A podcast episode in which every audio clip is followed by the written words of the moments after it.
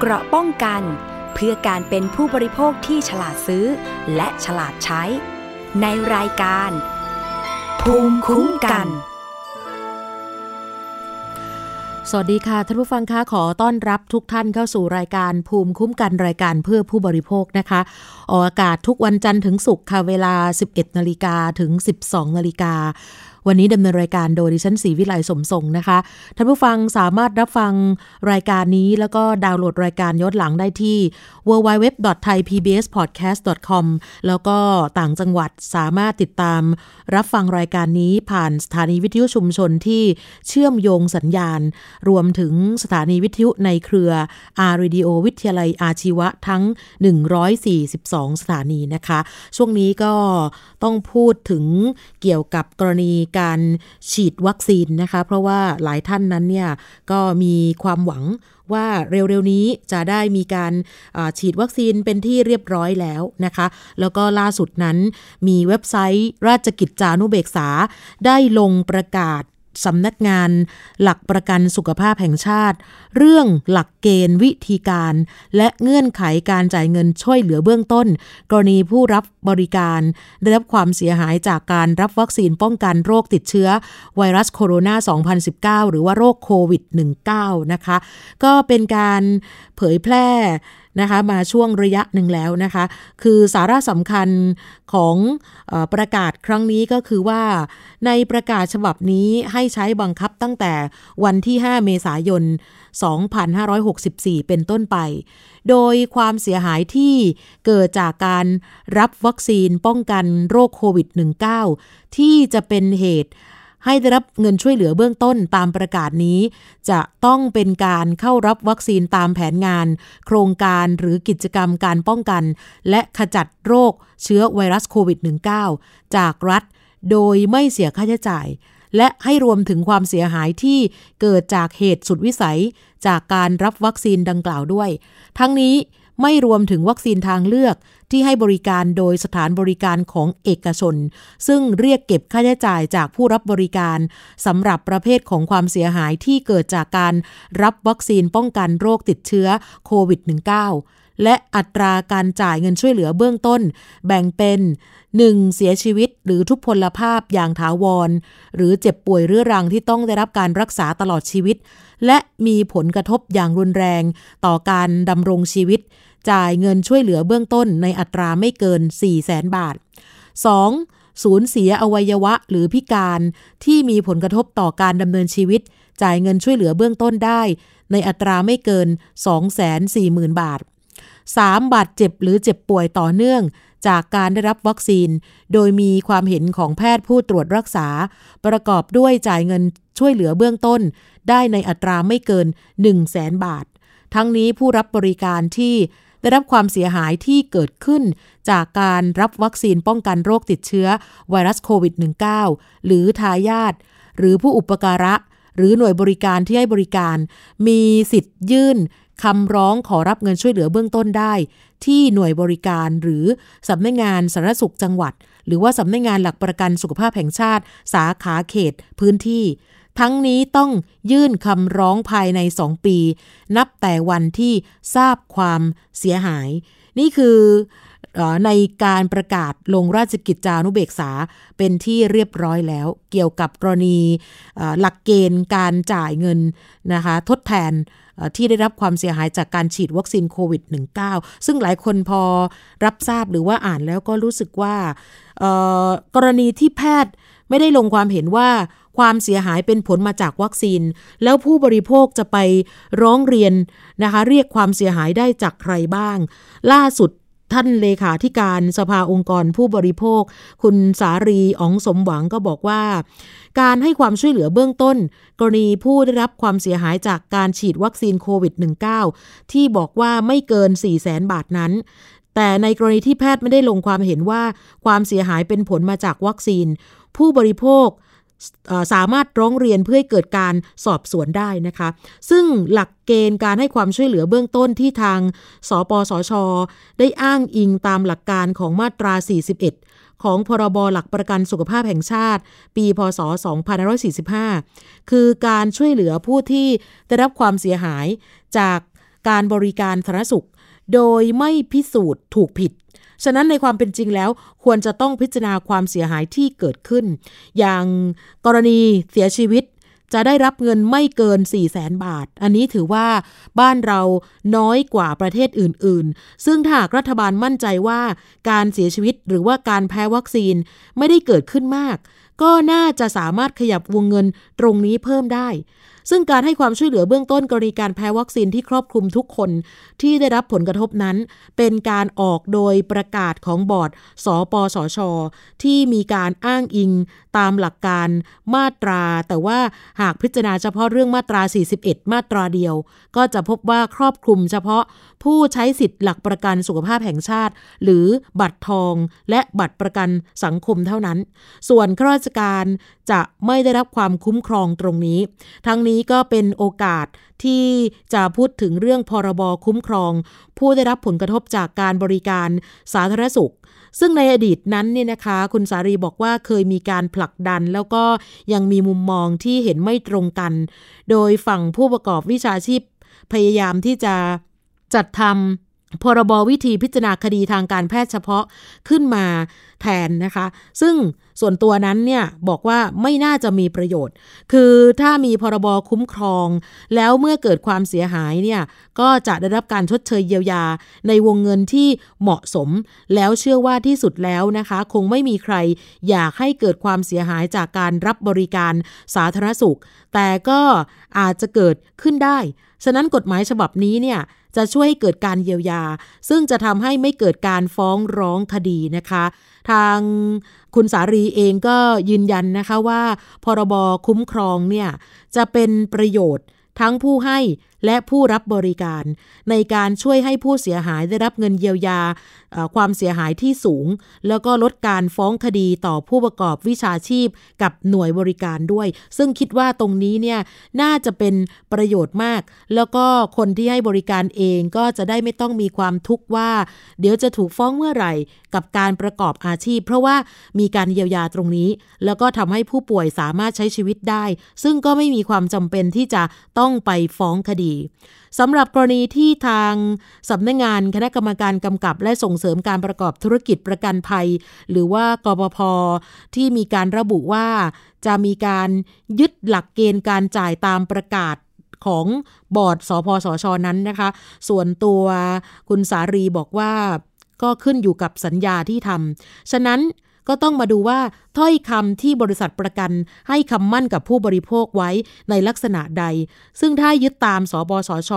ก็จะต้องว่ากันไปตามนั้น แต่ถ้าไม่ได้เขียนเอาไว้ แล้วก็มาเพิ่มเติมในภายหลัง ว่าจะยึดหลักตามสปสช ก็ไม่ถูกต้องเหมือนกัน ซึ่งก็ต้องดูสัญญาของบริษัทประกันด้วยค่ะ นี่คือเป็นสิ่งที่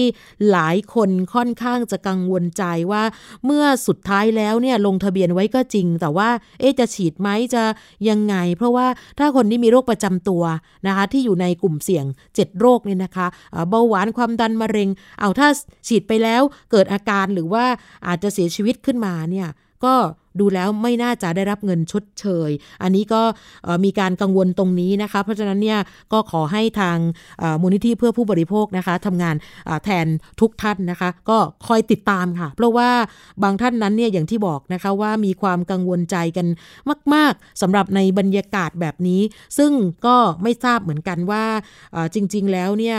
ผลกระทบที่เกิดขึ้นนั้นเนี่ยมันมากน้อยแค่ไหนอย่างไร คืออเฉพาะที่ผ่านมาเนี่ยที่มีการเสียชีวิตจากการฉีดวัคซีนเนี่ยยังไม่มีนะคะที่แบบว่ามีแพทย์ระบุ หรือว่าชนสูตรออกมาแล้วชัดเจนว่าเสียชีวิตเป็นผลจากการฉีดวัคซีนไม่มี แต่ถ้ามันเกิดขึ้นจริง เออจะทำยังไงจะเป็นลักษณะแบบไหน อันนี้ก็คงต้องติดตามนะคะ แต่ว่ายังไงก็ตามนะคะไม่ไม่อยากให้มีกรณีการเสียชีวิตเลย จากการแพ้วัคซีนหรือว่าไปฉีดวัคซีนนะคะ รวมถึงของคนที่มีอาการแพ้หลายท่านนะคะ มีอาการแพ้ระดับ ปานกลางก็มีรุนแรงก็มีนะคะ เห็นที่มีการโพสต์กันอยู่ แต่ว่าก็ต้องมีการพิสูจน์จากแพทย์ผู้เชี่ยวชาญเหมือนกันว่า นั่นเหตุผลจากการฉีดวัคซีนโควิด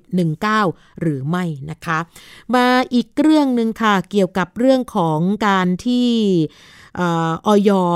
ได้มีการชี้แจงเกี่ยวกับเครื่องตรวจวัดระดับออกซิเจนในเลือดที่ปลายนิ้ว นะคะ ตัวนี้ไม่ใช่เครื่องมือที่ใช้ในการวินิจฉัยยืนยันการติดเชื้อโควิด -19 นะคะ ล่าสุดท่านรองเลขาธิการคณะกรรมการอาหารและยาหรืออยนายแพทย์สุรโชค ต่างวิวัฒได้มีการเปิดเผยค่ะว่า จากกรณีที่มีสื่อต่างๆ ได้โฆษณาแนะนำว่า ให้ประชาชน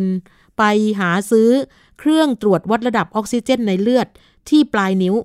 มาติดบ้านเอาไว้ เพื่อระดับ เพื่อวัดระดับค่าออกซิเจนในร่างกายของเรา แล้วก็ตรวจสอบว่าตนเองนั้นติดเชื้อโควิดแล้วหรือยังสำนักงงานออยขอชี้แจงนะคะว่า เครื่องตรวจวัดระดับออกซิเจนที่ปลายนิ้ว ไม่ใช่เครื่องมือที่ใช้ในการวินิจฉัยยืนยันการติดเชื้อโควิด -19 นะคะ แต่เขาจะใช้ตรวจวัดระดับออกซิเจนในเลือด และอัตราการเต้นของหัวใจ เพื่อประเมินสภาวะผิดปกติของร่างกาย หรือติดตามอาการของผู้ป่วยเท่านั้น เครื่องตรวจวัดระดับออกซิเจนในเลือดที่ปลายนิ้ว เอามาใช้เพื่อวัตถุประสงค์ทางการแพทย์ เช่น ติดตามโรคหรือว่าติดตามอาการบาดเจ็บ จัดเป็นเครื่องมือแพทย์ชนิดหนึ่ง ซึ่งอยู่ภายใต้การกำกับดูแลของออยเพราะฉะนั้นผู้ที่ประสงค์จะผลิต หรือนำเข้าเข้ามาจำหน่ายในประเทศไทย ต้องมีการขออนุญาตนะคะขออนุญาตกับออยก่อน รวมไปถึงการโฆษณาผิดพันธ์ดังกล่าวด้วย ถ้าใครฝ่าฝืนจะมีโทษปรับไม่เกิน 50,000 บาท หรือจำคุกไม่เกิน 6 เดือน หรือทั้งจำทั้งปรับค่ะ อย่าเข้าใจผิดนะคะ ว่าเครื่องนี้เนี่ยเเมื่อเอามามีการวัดนะคะสำหรับที่ปลายนิ้วแล้วเนี่ย แล้วก็จะรู้เลยว่าคนนี้ติดโควิดแล้ว หรือยังหรือยังหรือว่าเป็นยังไงนะคะ จริง ๆ ไม่ใช่นะคะ เพราะนั้นเนี่ยอย่าหลงกลในการโฆษณา เพราะว่าบางท่านก็อาจจะกลัว หรือบางท่านก็ไม่อยากจะไปเสียเงินสวอปนะตามโรงพยาบาลต่างๆ แล้วก็คิดว่าไอตัวเครื่องวัดตัวเนี้ย นะคะ วัดออกซิเจนในเลือดที่ปลายนิ้วเนี่ยมันสามารถตรวจได้ไม่ได้ค่ะ มีการยืนยันมาเป็นที่เรียบร้อยแล้วนะคะ ขอให้เข้าใจตามนี้ด้วยนะคะ แล้วก็อีกเรื่องหนึ่งค่ะที่ต่างจังหวัดตอนนี้กำลังเป็นที่สนใจของพี่น้องประชาชนนะคะ เพราะว่ากรณีที่ทางตำรวจนะคะพคบได้ร่วมกับพนักงานเจ้าหน้าที่สารวัตรเกษตร ของ สำนักวิจัยและพัฒนาการเกษตรเขตที่ 3 จังหวัดขอนแก่น กรมวิชาการเกษตร ไปบุกทลายโกดังลักลอบ ผลิตปุ๋ยปลอม และมีวัตถุอันตรายไว้ในครอบครอง รวมถึงมีสินค้าเรียนแบบถึง 25 รายการ หลากหลายยี่ห้อเลยนะคะ แล้วก็มีการจับกลุ่มเจ้าของร้าน ในข้อหาผลิตหรือมีไว้ในครอบครองซึ่งวัตถุอันตราย ชนิดที่ 3 โดยไม่ได้รับอนุญาต นะคะ มีไว้ครอบครอง ซึ่งวัตถุอันตรายชนิดที่ 3 โดยไม่ได้ขึ้นทะเบียน มีไว้ในครอบครอง ซึ่งวัตถุอันตรายชนิดที่ 3 ปลอม โดยแสดงชื่อหรือเครื่องหมายของผู้ผลิต หรือที่ตั้งของสถานที่ผลิต ซึ่งมิใช่ความจริงนะคะ ก็มีการเข้าไปตรวจสอบโกดังที่มีการดัดแปลงเป็นโรงงานผลิตวัตถุอันตรายทางการเกษตร ที่ตำบลหนองแกอำเภอศรีบุญเรืองจังหวัดหนองบัวลำพูด้วยนะคะ เป็นร้านชื่อว่าสี่พี่น้องเกษตรพันธ์แล้วก็โกดังก็ตั้งอยู่ใกล้กันนะคะหลังจากมีการตรวจสอบนะคะ ก็ปรากฏว่าเจออื้อเลยนะคะ อันนี้ก็สืบเนื่องมาจากว่าบก.ปคบ.ได้รับการร้องเรียนมาจากบริษัทหนึ่งชื่อว่าบริษัทอินเตอร์ครอปจำกัด ว่าขณะนี้มีการเรียนชื่อสถานที่ผลิตสินค้า ชื่อการค้าท็อปพลัส จากการตรวจสอบบริเวณด้านหน้าโกดัง สถานที่ผลิตสินค้าพบว่า ไม่มีป้ายระบุ สถานที่ผลิตวัตถุอันตรายเลย และไม่มีป้ายระบุสถานที่ผลิตปุ๋ยเคมีเพื่อการค้าแต่อย่างใด ขณะเข้าตรวจสอบโกดัง ตรวจสอบสถานที่ผลิตสินค้า คนงานกำลังผสม ผลิตภัณฑ์ปลอมอยู่ 3 คน ก็คือกำลังอยู่ระหว่างการแบ่งบรรจุ แล้วก็ติดฉลาก ผลิตภัณฑ์สารอาหารบำรุงหน้ายางพาราด้วย แล้วก็จากการตรวจสอบนั้นพบว่ามีผลิตภัณฑ์ที่ต้องสงสัยว่าจะเป็นวัตถุอันตรายถึง 25 รายการ ส่วนใหญ่เป็นผลิตภัณฑ์ สารบำรุงหน้ายางพารา หลากหลายยี่ห้อ และพบอุปกรณ์การผลิต ซึ่งเป็นวัตถุดิบนะคะ ก็คือสารเมทาเล็กซินนะคะ แล้วก็มีธาตุอาหารแมกนีเซียม ปุ๋ยเคมีสูตร 25 55มีธาตุอาหารฟอสเฟตชนิดน้ำ มีสารกันบูดชนิดผง มีสีผสมอาหาร และเครื่องบรรจุภัณฑ์ รวมทั้งบรรจุภัณฑ์ตรา ฉลากยี่ห้อ เครื่องหมายการค้าปลอมแปลงกล่องกระดาษเป็นจำนวนมาก คือเต็มโกดังค่ะ อยู่เต็มโรงงานเลยทีเดียวนะคะ เจ้าของโกดังนี้กล่าวว่า ตัวเองนั้นเป็นเจ้าของผลิตภัณฑ์สินค้าที่ตรวจพบทั้งหมด แล้วก็นำวัตถุดิบมาผสมตามอัตราส่วนของแต่ละผลิตภัณฑ์ แล้วคนงานก็จะแบ่งบรรจุนำส่งขายให้กับลูกค้าไปทั่วภาคอีสานแล้วนะคะ ท่านผู้ฟังที่ติดตามรายการภูมิคุ้มกันนะคะ ต้องออดูดีๆนะคะ เพราะว่าตอนนี้เนี่ยเขาส่งขายไปแล้ว เพราะฉะนั้นมันก็จะมีการปลอมปนอยู่กับของจริงแน่ ๆ แล้วก็ที่ภาคอีสานเนี่ยเขาจะเน้นไปที่จังหวัดที่มีการปลูกยางพาราเป็นหลักนะคะ ในพื้นที่จังหวัดเลยบ้าง จังหวัดบึงการบ้าง โดยเริ่มแรกนั้นเนี่ยนะคะ เจ้าของโกดังแห่งนี้เขาบอกว่าตัวเองนั้นเนี่ย เคยเป็นตัวแทนจำหน่ายบริษัทส่ง ขายเคมีพันธุ์ทางการเกษตรมาก่อน ก็เลยรู้จักสินค้ากับสูตรของปุ๋ยยี่ห้อที่ขายดี ก็เลยผันตัวเองมาผลิตเองดีกว่า พร้อมออกตัวด้วยว่า การขออนุญาตเป็นเรื่องยาก และดูแล้วถ้าจะใช้เวลาเนิ่นนานมากกว่าที่จะได้รับอนุมัติ ก็เลยมาผลิตปลอมซะก่อน จากการตรวจสอบของตำรวจนะคะ สารวัตรเกษตรก็พบว่าเบื้องต้นนั้น สถานที่นี้ไม่มีใบอนุญาตในการผลิตวัตถุอันตราย และปุ๋ยเคมีแต่อย่างใด ก็มีความผิดข้อหาผลิตหรือครอบครองวัตถุอันตรายชนิดที่ 3 โดยไม่ได้รับอนุญาต ผลิตหรือครอบครองวัตถุอันตรายชนิดที่ 3 ที่ต้องขึ้นทะเบียน แต่ไม่ได้ขึ้นทะเบียน ผลิตปุ๋ยเคมีโดยไม่รับอนุญาต และผลิตปุ๋ยเคมีที่ต้องขึ้นทะเบียน แต่ไม่ได้ขึ้นทะเบียน ซึ่งเจ้าหน้าที่จากกรมวิชาการเกษตรนั้นก็มีการกล่าวเตือนเกษตรกรไปก่อนหน้านี้แล้วว่า ขอให้ทุกท่านนั้นนะคะระมัดระวังก่อนจะซื้อนะคะผลิตภัณฑ์ต่างๆ เกี่ยวกับทางการเกษตร หรือว่าปุ๋ยเนี่ยนะคะขอให้ดูฉลาก แล้วก็ดูเลขทะเบียน ด้านข้างบรรจุภัณฑ์ในใบรับแจ้งเลขที่ ปีพศนะคะก็ก็จะเขียนเลยว่า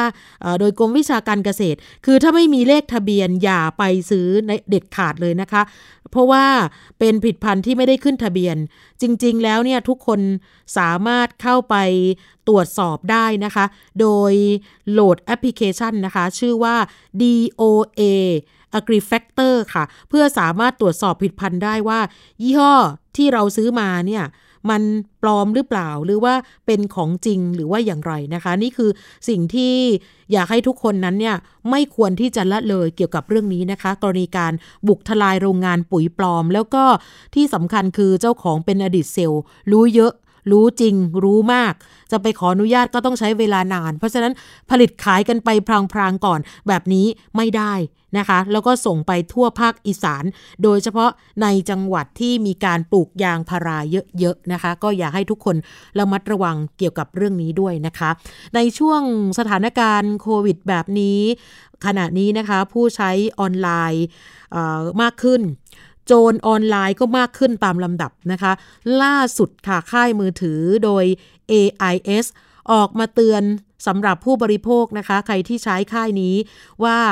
การคลิกลิงก์แปลกๆ อาจจะนำพาไปสู่การเสียเงินโดยไม่รู้ตัว เพราะว่ามี ISMS ส่งไปต่างประเทศ แล้วก็มีการหลอกให้เรากรอกข้อมูลส่วนตัว โดยจะมาในรูปแบบของการสำรวจต่างๆนะคะซึ่งเขาบอกว่าตอนนี้เนี่ยทางค่าย AIS มีการบล็อกสำหรับพวกลิงก์ขยะที่น่าสงสัยทั้งหลาย แล้วแต่ยังไงก็ไม่หมดค่ะ ซึ่งคนร้ายเนี่ยจะสร้างใหม่ได้ตลอดเวลา นะคะ เพราะฉะนั้นเนี่ยเราต้องมีสติแล้วก็มีหลักคิดด้วยว่า ขอให้ทุกคนมีภูมิคุ้มกันในเรื่องนี้นะคะ อะไรที่มันไม่สมเหตุสมผลนั่นแหละ อย่าไปคลิกเป็นอันขาดค่ะนะคะ ตอนนี้เนี่ย SMS ปลอมกำลังระบาดมากนะคะ ก็มีการเตือนกันมาตลอดหลายเดือนแล้วนะคะสำหรับในช่วงโควิด -19 ระบาด เพราะว่าอย่างที่บอกว่าคนใช้งานมากกว่าปกตินะคะ คือถ้าเราคลิกลิงก์เข้าไปแล้ว อาจจะหลอกให้เรากรอกข้อมูลส่วนตัว ทีนี้พอ ข้อมูลกรอกไปเรียบร้อยเนี่ยนะคะ ข้อมูลนี้เขาจะส่ง ISMS ไปยังต่างประเทศทันที สุดท้ายเสียเงินโดยไม่รู้ตัว ซึ่งถ้ามีลิงก์แปลกๆนะคะ ไม่สมเหตุสมผลแล้วก็สร้างขึ้นมาใหม่ๆเนี่ยอย่าไปกดนะคะ อย่าเผลอเป็นอันขาดค่ะ ห้ามกด นะแล้วก็ไม่ต้องไปอยากรู้อยากเห็นว่าเอ๊ะมันคืออะไรนะคะ นี่คือสิ่งที่มีการเตือนออกมาจากค่าย AIS ล่าสุดนะคะ แล้วก็อีกอันหนึ่งตอนนี้ทุกค่ายเลยต้องเตือนนะคะ ระวังการใช้มือถือมือสองราคาถูก ไม่เพียงแต่จะเสียตังค์นะคะว่าเครื่องใช้ไม่ได้ แล้วก็อาจจะโดนคดีรับซื้อของโจรได้ค่ะ ใน Facebook บ้างนะคะใน IG นะคะในแอปอื่นๆนะคะที่มีการซื้อขายของกันโดยเฉพาะโทรศัพท์มือถือมือสองราคาถูกค่ะ เพราะว่าทุกวันนี้นี่นะคะจะมีค่ายโทรศัพท์มือถือ จะออกโปรมาส่งเสริมการขายเยอะแยะไปหมดเลยนะคะหนึ่งในนั้นก็คือการซื้อเครื่องใหม่ ในราคาถูกแสนถูก แล้วคนร้ายสบโอกาสช่องนี้ค่ะ 1. คนร้ายจะใช้บัตรประชาชนของคนอื่น อาจจะไปจ้างเข้ามานะคะขอบัตรประชาชนมา หรือว่าร่วมกับคนอื่น ใช้บัตรประชาชนของคนอื่นอีกทีหนึ่งแล้วไปซื้ออไปซื้อมือถือเครื่องใหม่ จากค่ายมือถือในราคาถูกนะคะนี่คือช่องทางแรก ช่องทางที่ 2 คือผู้อื่นหมายถึงคนรับจ้างนะคะ จะมอบทั้งมือถือและซิมการ์ดให้กับคนร้ายเอง จะด้วยเหตุผลใดก็ตามแต่มีคนทำแล้วแบบนี้ ช่องทางที่ 3 คนร้ายจะขายมือถือ ก็คือไปเป็นว่าเป็นมือมือสองแล้วนะคะ ไปขายให้กับเหยื่อ ราคาต่ำกว่าท้องตลาด อันนี้ก็จะเป็นเหยื่อได้เหมือนกัน แล้วก็อีกช่องทางหนึ่งคือผู้ซื้อ จะใช้โทรศัพท์ที่ว่าเออไม่ได้ เนื่องจากซิมการ์ดนั้นไม่มีการชำระค่าบริการอีกต่อไป ทีนี้ค่ายมือถือเนี่ยเดี๋ยวนี้เขาก็จะล็อกเครื่องเอาไว้ เพราะว่าซิมมันก็จะมาพร้อมกับในส่วนของเครื่องนะคะ ถ้าเผื่อว่าไปซื้อแบบราคาที่ไม่แพง เพราะว่านั่นหมายความว่าค่ายมือถือนั้นเนี่ยเขาจะมีโปรโมชั่นเกี่ยวกับค่าบริการเป็นรายเดือนเอาไว้แล้ว อาจจะมีราคาตั้งแต่ต่ำปานกลางไปจนถึงราคาสูงเป็นหลัก พันกว่าบาทต่อเดือนก็มีนะคะ กลายเป็นว่าเหยื่อจะใช้โทรศัพท์ไม่ได้ ทางที่ดีนะคะ ควรซื้อมือถือจากร้านที่มีชื่อเสียง ที่ตรวจสอบได้ มีที่ตั้งร้านชัดเจน แล้วก่อนซื้อควรจะเอาหมายเลขอีมี่ของเครื่องนั้นไปตรวจสอบกับค่ายมือถือซะก่อนว่า เป็นเครื่องที่ติดสัญญาใด ๆ หรือไม่ค่ะ สรุปง่ายๆก็คือว่า คุณอาจจะไม่รู้ว่ามือถือเครื่องนั้นติดสัญญาของค่ายอยู่ เพราะว่าเขาซื้อมาพร้อมซิมในราคาถูก แล้วเจ้าของหรือว่าใครก็ตามเนี่ยนะคะ หัวหมอเอามาขายคุณ ก็เห็นว่าราคาถูกสุดท้ายแล้วก็ไม่สามารถที่จะใช้เครื่องได้ เพราะว่ามันต้องปลดบล็อก แล้วก็ที่สำคัญคือค่ายมือถือเขามีการปิดไปเรียบร้อยแล้วนะคะเพราะว่าไม่จ่ายเงิน แต่ว่าสัญญายังติดอยู่นะคะเพราะนี่คือเป็นเป็นกลลวงที่ปัจจุบันนี้เนี่ยหลายคนอาจจะรู้ไม่เท่าทัน อย่าเห็นแก่ของถูกเลยนะคะ อีกเรื่องหนึ่งที่ตำรวจนะคะ PCT Police เตือนรวยง่าย ๆ แต่ก็จนเร็วจนง่ายเหมือนกันนะคะ นั่นคือเรื่องของการพนันค่ะ ปัจจุบันนี้เนี่ยมีการผุดขึ้นมาเหมือนดอกเห็ดนะคะ จับกันทุกวันสำหรับในส่วนของเว็บพนันออนไลน์ ล่าสุดตำรวจไปรวบได้อีกเว็บหนึ่งนะคะ ชื่อเว็บว่า GTS Slots นะคะเป็นการจับที่กลางเมืองพัทยา ได้พนักงงาน 6 คนนะคะ ของกลางเพียบเลยนะคะตำรวจเมืองพัทยา นำหมายสารจากศาลแขวงพัทยาไปตรวจค้นบ้านหลังหนึ่ง ในอำเภอบางละมุงจังหวัดชนบุรีค่ะ หลังจากมีการสืบทราบว่า บ้านหลังนี้มีการลักลอบเปิดให้มีการเล่นพนันออนไลน์ จากการปิดล้อมตรวจค้น พบชายไทย 4 คน หญิงไทย 2 คน ขณะกำลังให้บริการลูกค้า เล่นเกมพนันออนไลน์ทางคอมพิวเตอร์ เจ้าหน้าที่ตำรวจนั้นก็ไปตรวจยึดเครื่องคอมพิวเตอร์แบบตั้งโต๊ะได้ 10 เครื่อง รถยนต์ 4 คัน และข้อมูลลูกค้าในระบบออนไลน์ มีมากกว่า 10,000 ราย นอกจากนั้นยังมีการตรวจยึดสมุดบัญชีต่างๆจำนวน 9 เล่มด้วยกันค่ะ แล้วก็มียอดเงินรายได้เฉลี่ยวันละ 10,000 บาท จากนั้นก็ควบคุมตัวทั้งหมด 6 คนไปสอบสวนที่สพเมืองพัทยา เบื้องต้นตำรวจแจ้งข้อกล่าวหา ร่วมกันเป็นผู้จัดให้มีการเล่น หรือทำอุบายล่อ ช่วยประกาศโฆษณาหรือชักชวน โดยทางตรงหรือทางอ้อม ให้ผู้อื่นเข้าเล่น หรือเข้าพนันในการเล่น โดยไม่ได้รับอนุญาตจากเจ้าพนักงาน ก็ต้องส่งตัวไปดำเนินคดีตามกฎหมายต่อไปนะคะ นี่คืออย่าไปหลงกลนะคะ เพราะว่าบางคนบอกว่า อุ้ยวันนี้ลงทุน 500 นะคะ ได้มา 1,000 ลงทุน 1,000 ได้มา 2 ได้มา 3,000 นะคะ ก็เป็นการชักชวนให้มีการไปเล่นพนันออนไลน์ เพราะฉะนั้นถ้าใครที่หลงกลในลักษณะแบบนี้ก็ต้องระมัดระวังจริง ๆ นะคะ ปัจจุบันนี้มีเยอะแยะมากมายนะคะสำหรับในสถานการณ์ที่หลายคนนั้นเนี่ยอาจจะหาทางออกไม่เจอ บางคนบอกว่าก็มีเงินนิดหน่อยนะคะ ก็อยากจะเอาไปลงทุนในช่วงบรรยากาศแบบนี้ด้วยการเข้าสู่วงจรพนันออนไลน์ ไม่มีใครประสบความสำเร็จในการตั้งตัวได้ในการประกอบอาชีพได้แบบจีรังยั่งยืนนะคะ เพราะฉะนั้นมีแต่หมดเนื้อหมดตัวจริง ๆ นะคะ ขอฝากเตือนไว้นะคะ จากตำรวจ PCT Police ค่ะ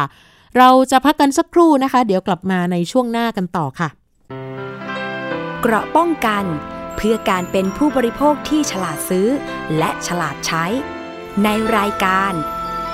ภูมิคุ้มกัน แค่ฟังความคิดก็ดังขึ้น เต็มอิ่งทั้งความรู้และความสนุกกับไทย PBS Podcast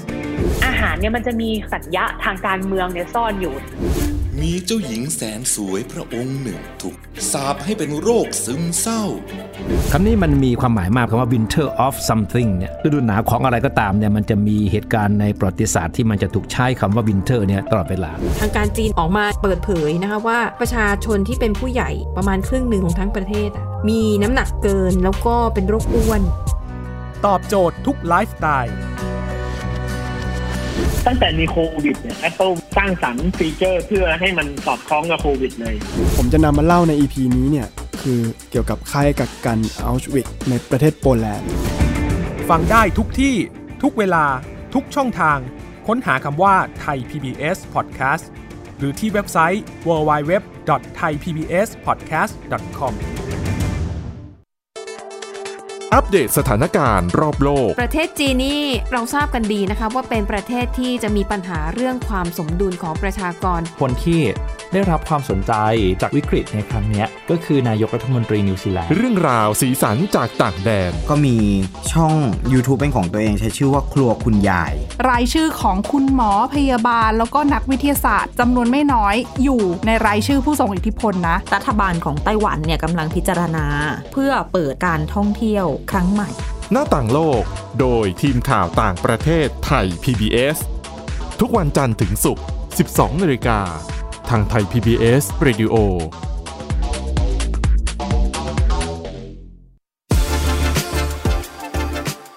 ติดตามรายการของไทย PBS Podcast ได้ทาง www.thaipbspodcast.com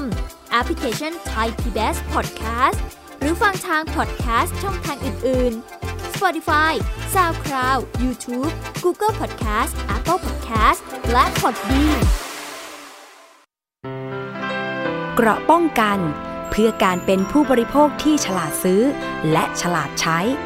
ในรายการ ภูมิคุ้มกัน กลับมาอีกช่วงหนึ่งของรายการภูมิคุ้มกันนะคะ ช่วงนี้จะไปดูสำหรับผู้บริโภคอย่างเราๆนะคะ เมื่อเราซื้อสินค้ากลับไปที่บ้านแล้ว เกิดสินค้านั้นมีปัญหา แล้วก็บางท่านก็ร้องเรียน บางท่านก็นิ่งเฉย เพราะคิดว่าเป็นการเสียเวลานะคะ ถือว่าโชคไม่ดีนะบางคนก็บอกว่าช่วงนี้ไม่เป็นไรปล่อยไปอะไรอย่างเงี้ยนะคะ เพราะไม่อยากที่จะไปร้องเรียนอะไรมากมาย แต่คนที่ แจ้งร้องเรียนไปยังผู้บริษัทผู้ผลิต หรือว่าผู้จัดจำหน่ายแล้ว แต่ว่าวิธีการแก้ไขปัญหาของบริษัทนั้นยังไม่ตอบโจทย์เรา จริง ๆ ผู้บริโภคเรามีช่องทางหลากหลายนะคะ ในการร้องเรียนหน่วยงานต่างๆ ที่สามารถช่วยเหลือได้ ไม่ว่าจะเป็นการร้องต่อสื่อมวลชน หรือว่าหน่วยงานอื่น ๆ เพื่อจะให้บริษัทนั้นสนใจ ในการหาวิธีแก้ไขปัญหาที่สามารถใช้ได้จริง แต่ว่าจะเกิดอะไรขึ้นถ้าผู้บริโภค ถูกบริษัทฟ้องคดีกลับ เพื่อให้หยุดร้องเรียน มาดูบทเรียนเรื่องนี้กันนะคะ มีผู้บริโภคท่านหนึ่งนะคะ ไปซื้อรถยนต์ Mazda 2 Sky Active มาใช้ ต่อมาพบว่าเครื่องยนต์มีปัญหา เริ่มจากโชครั่ว โดยพบปัญหานี้หลังจากหลังจากใช้รถเพียง 2-3 เดือนเท่านั้น ต่อมาก็เจอปัญหาความผิดปกติของระบบไฟแจ้งเตือน และตัวเลขแสดงระยะทางที่ผิดพลาด ล่าสุดพบปัญหาเครื่องยนต์ดีเซลมีอาการสั่น และ เร่งความเร็วไม่ขึ้น ช่วง 80-120กิโลเมตรต่อชั่วโมง คราวนี้เจ้าของรถก็แจ้งไปยังบริษัทเพื่อให้แก้ไขปัญหา บริษัทก็เอารถไปซ่อมแล้วหลายครั้ง อาการต่างๆก็ยังไม่หาย เขาก็เลยรู้สึกว่า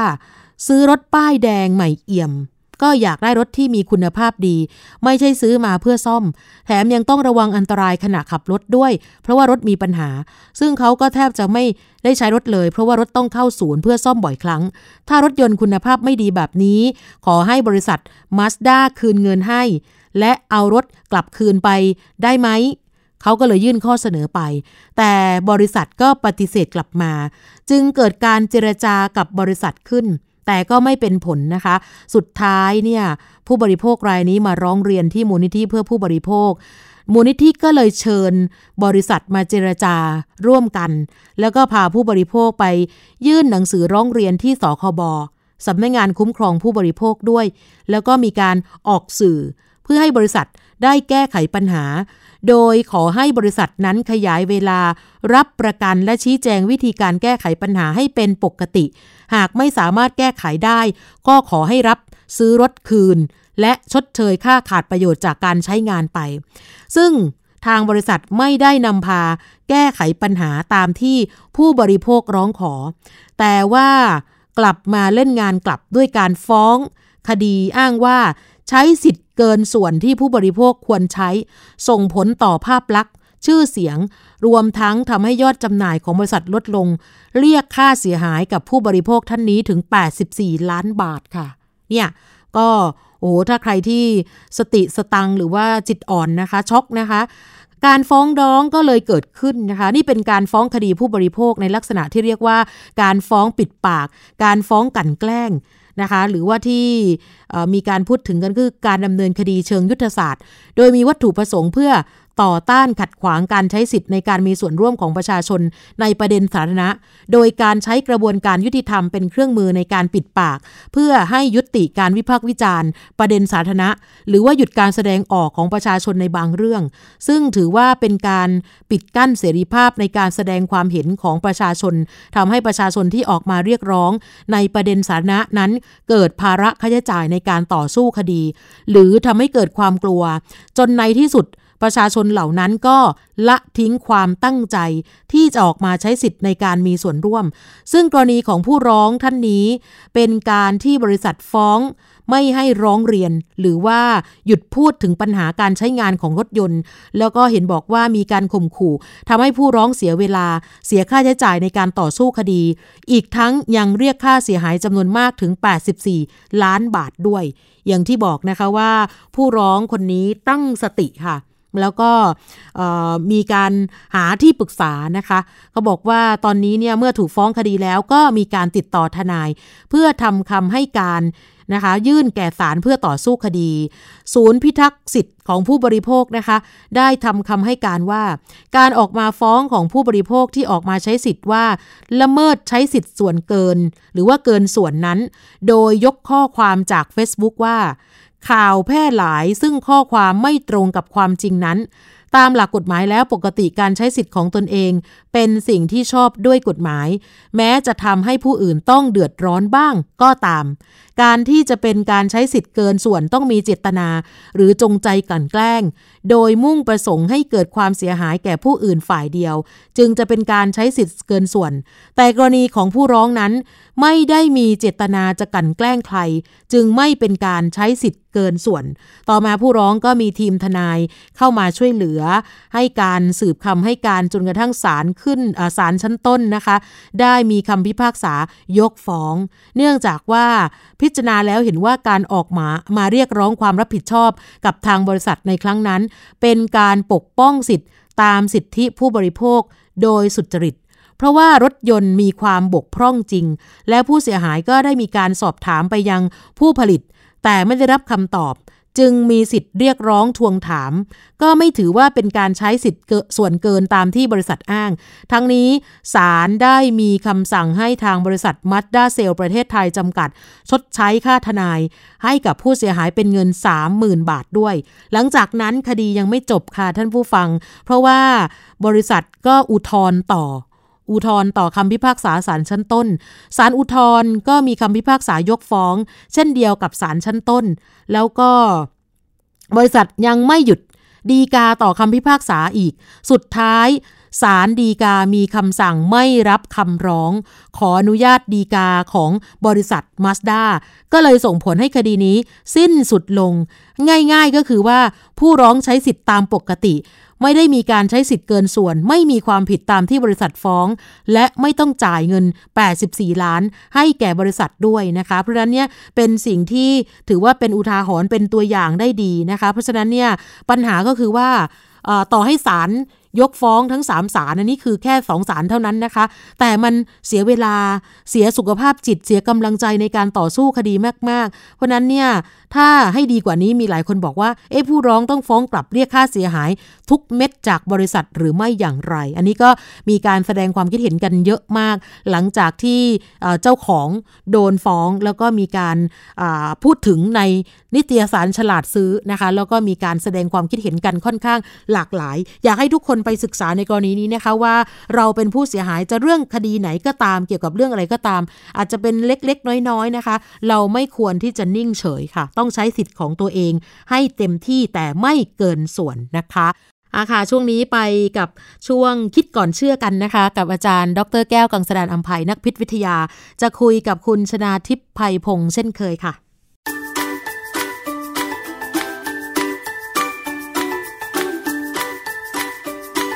ช่วงคิดก่อนเชื่อ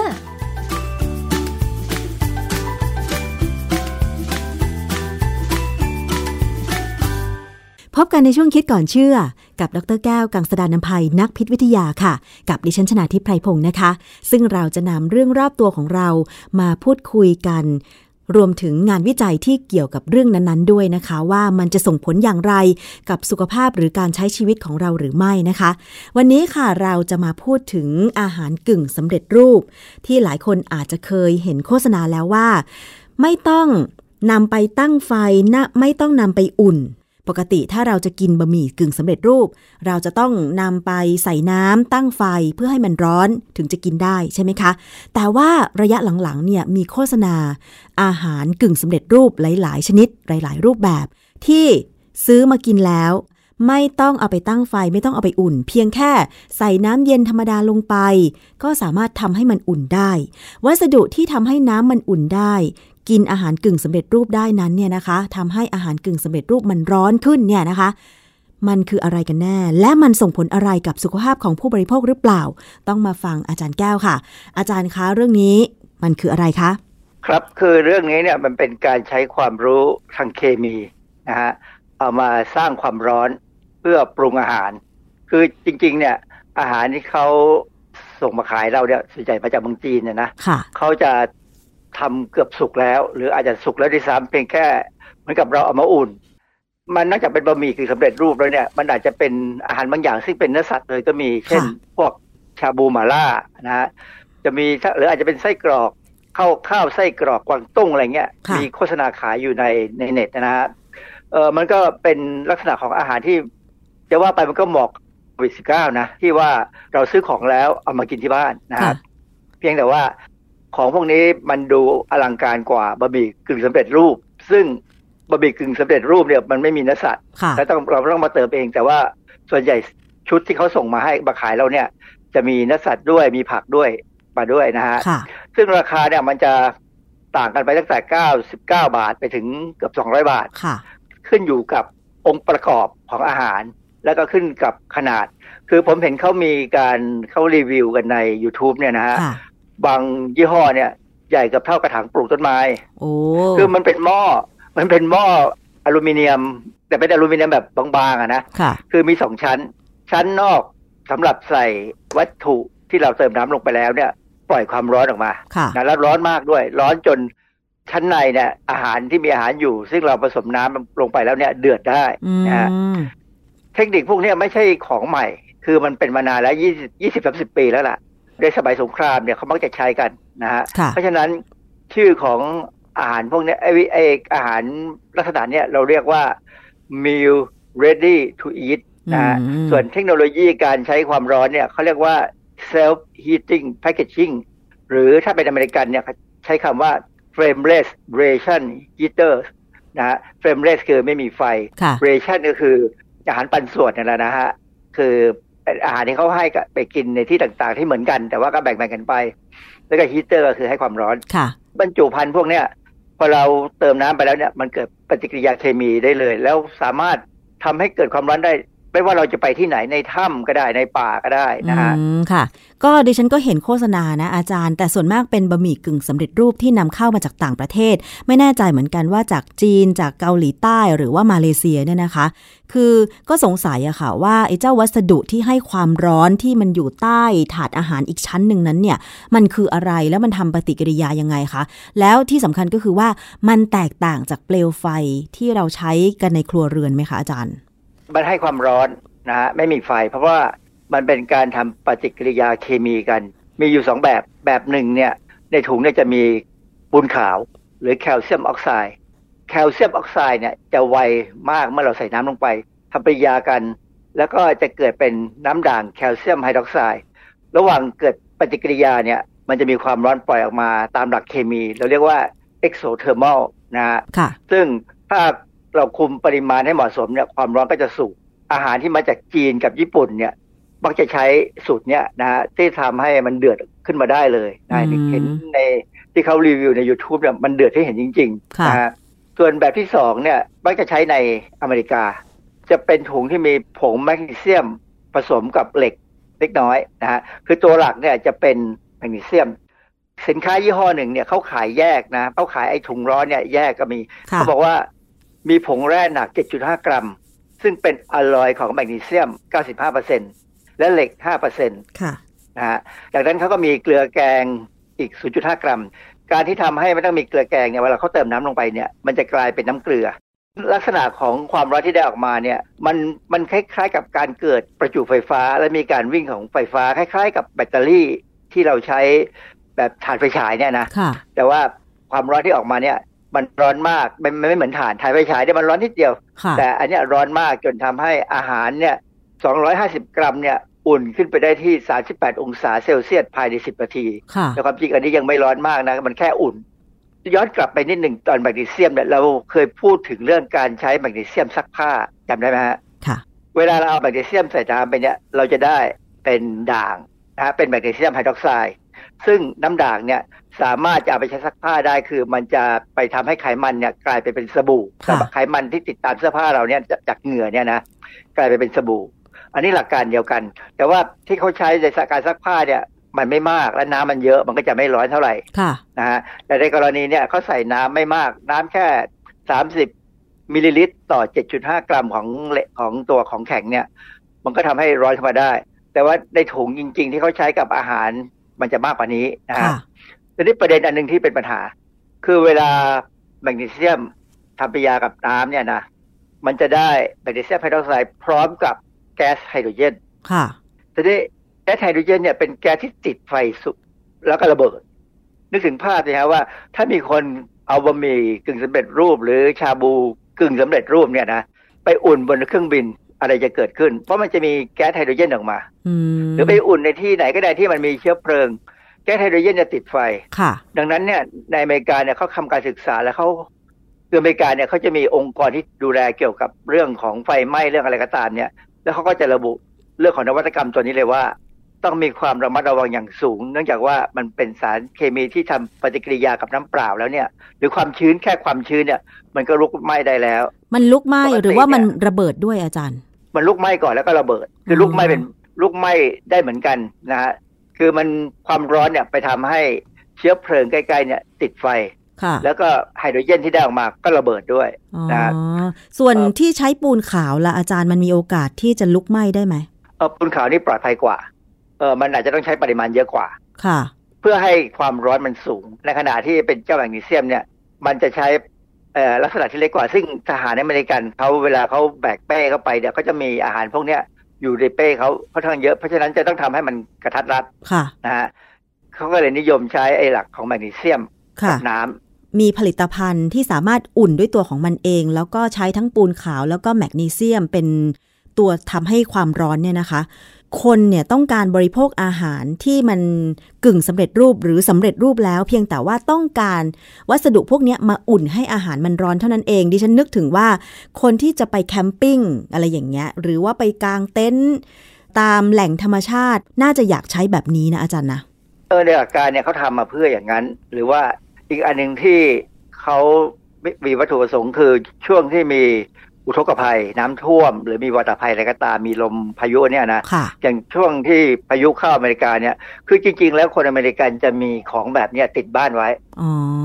คือเขาก็ใช้ปกติมานานแล้วใช่ไหมอาจารย์ ก็เป็นสิบปีแล้วเหมือนกันนะฮะค่ะเพียงแต่ว่าไม่มามาถึงบ้านเรา เพราะว่าบ้านเราเนี่ยยังไม่ค่อยมีโอกาสจะมีปัญหาอย่างนั้น ช่วงที่เราน้ำท่วมปี2554เนี่ย ของพวกนี้ยังไม่มาผมไม่เห็นมันไม่เห็นในชั้น ตามซูเปอร์มาร์เก็ตนะใช่แต่ว่าผมว่าคราวหน้าถ้ามันมีอะไรเกิดขึ้นเนี่ยมันมาแน่ เพราะว่าตอนนี้ก็เริ่มมีมาวางขายแล้ว เพียงแต่ว่า เรายังมีความรู้สึกว่าเราไปซื้อของสดกินน่าจะอร่อยกว่านะค่ะ อาจารย์นอกจากผู้ใช้จะต้องใช้อย่างระมัดระวัง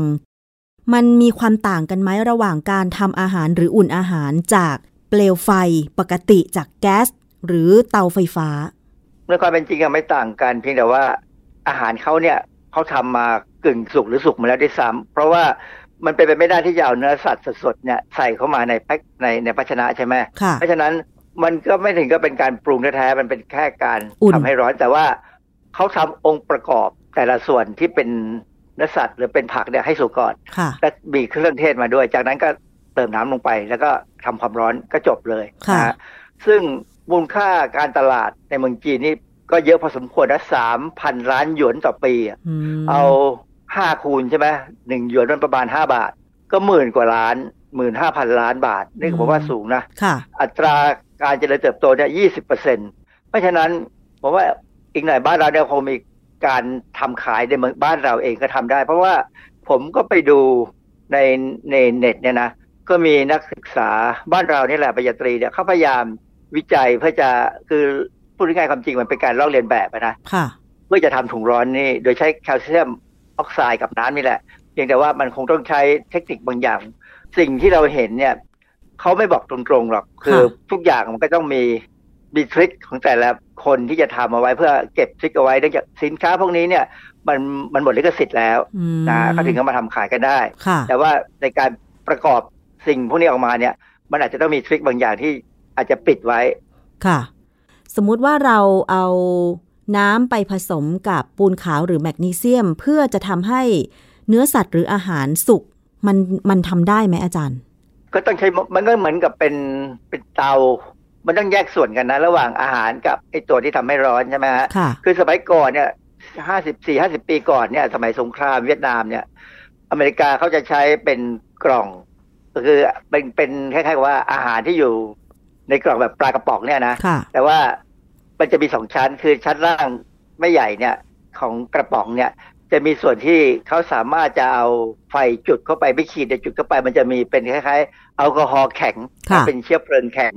ซึ่งจุดแล้วเนี่ยมันก็จะเป็นเตาเล็ก ๆ อยู่ข้างใต้อือฮึนะก็ทำให้อาหารทั้งหมดเนี่ยอุ่นขึ้นมาได้ แต่เราค่ะต้องเปิดฝาก่อนนะอ๋อก็กินของที่อุ่นได้นะค่ะอันนี้มันมีมานานแล้ว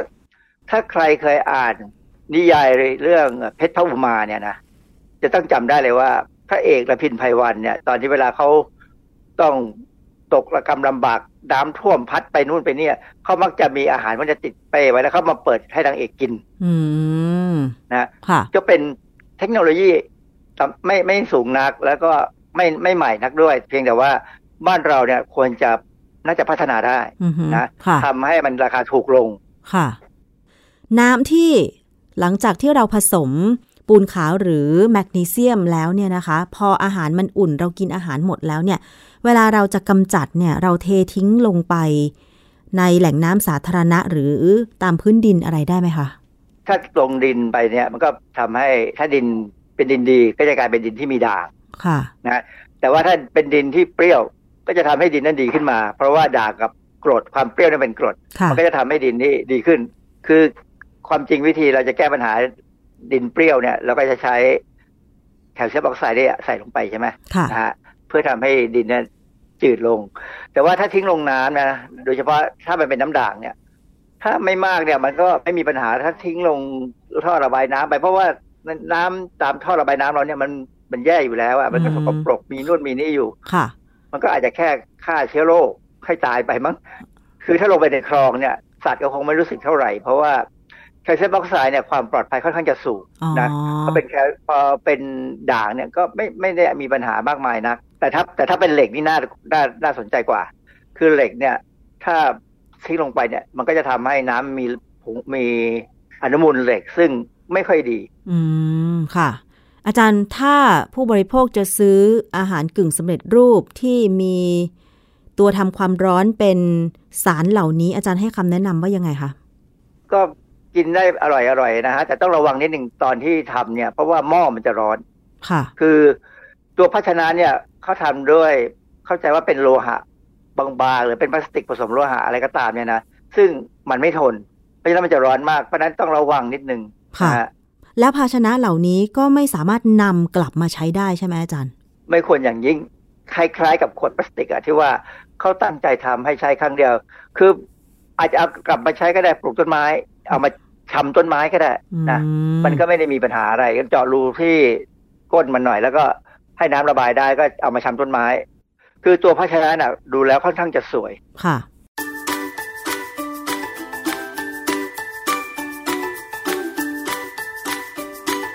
ช่วงคิดก่อนเชื่อ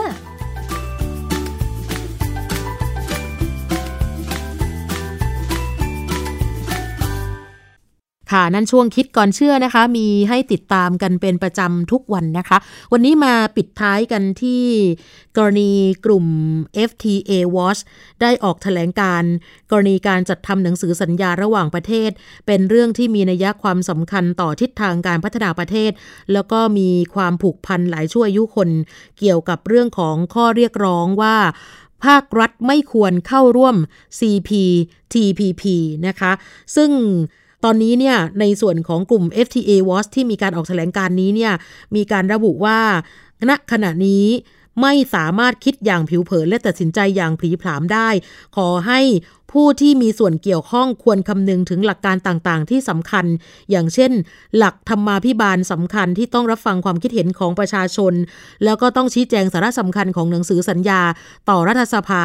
ด้วยนะคะ แล้วก็หลักการตรวจสอบและถ่วงดุลอำนาจระหว่างฝ่ายบริหารกับฝ่าย นิติบัญญัติ พื่อให้รัฐสภาในฐานะตัวแทนประชาชนช่วยกันตรวจสอบ และรักษาผลประโยชน์ต่อสาธารณะ รวมถึงการเยียวยาที่รวดเร็ว เหมาะสมเป็นธรรม โดยคำนึงถึงความเป็นธรรมระหว่างผู้ได้ประโยชน์กับผู้ ได้รับผลกระทบจากการปฏิบัติตามหนังสือสัญญานั้น ไม่ใช่เคียเพียงแค่การเยียวยาตามความจำเป็นนะคะ เพราะว่าอ่าทางกลุ่ม FTA Watch บอกว่าขณะนี้พบว่าทีมงานของท่านรองนายกรัฐมนตรีนะที่ประกอบไปด้วยเจ้าหน้าที่จากกระทรวงการต่างประเทศ เจ้าหน้าที่กระทรวงพาณิชย์ในฐานะฝ่ายเลขาของคณะกรรมการนโยบายเศรษฐกิจระหว่างประเทศกำลังจัดทำข้อเสนอสำหรับ CPTPP นอกจากจะไม่ให้ดำเนินการในหลักการที่ว่า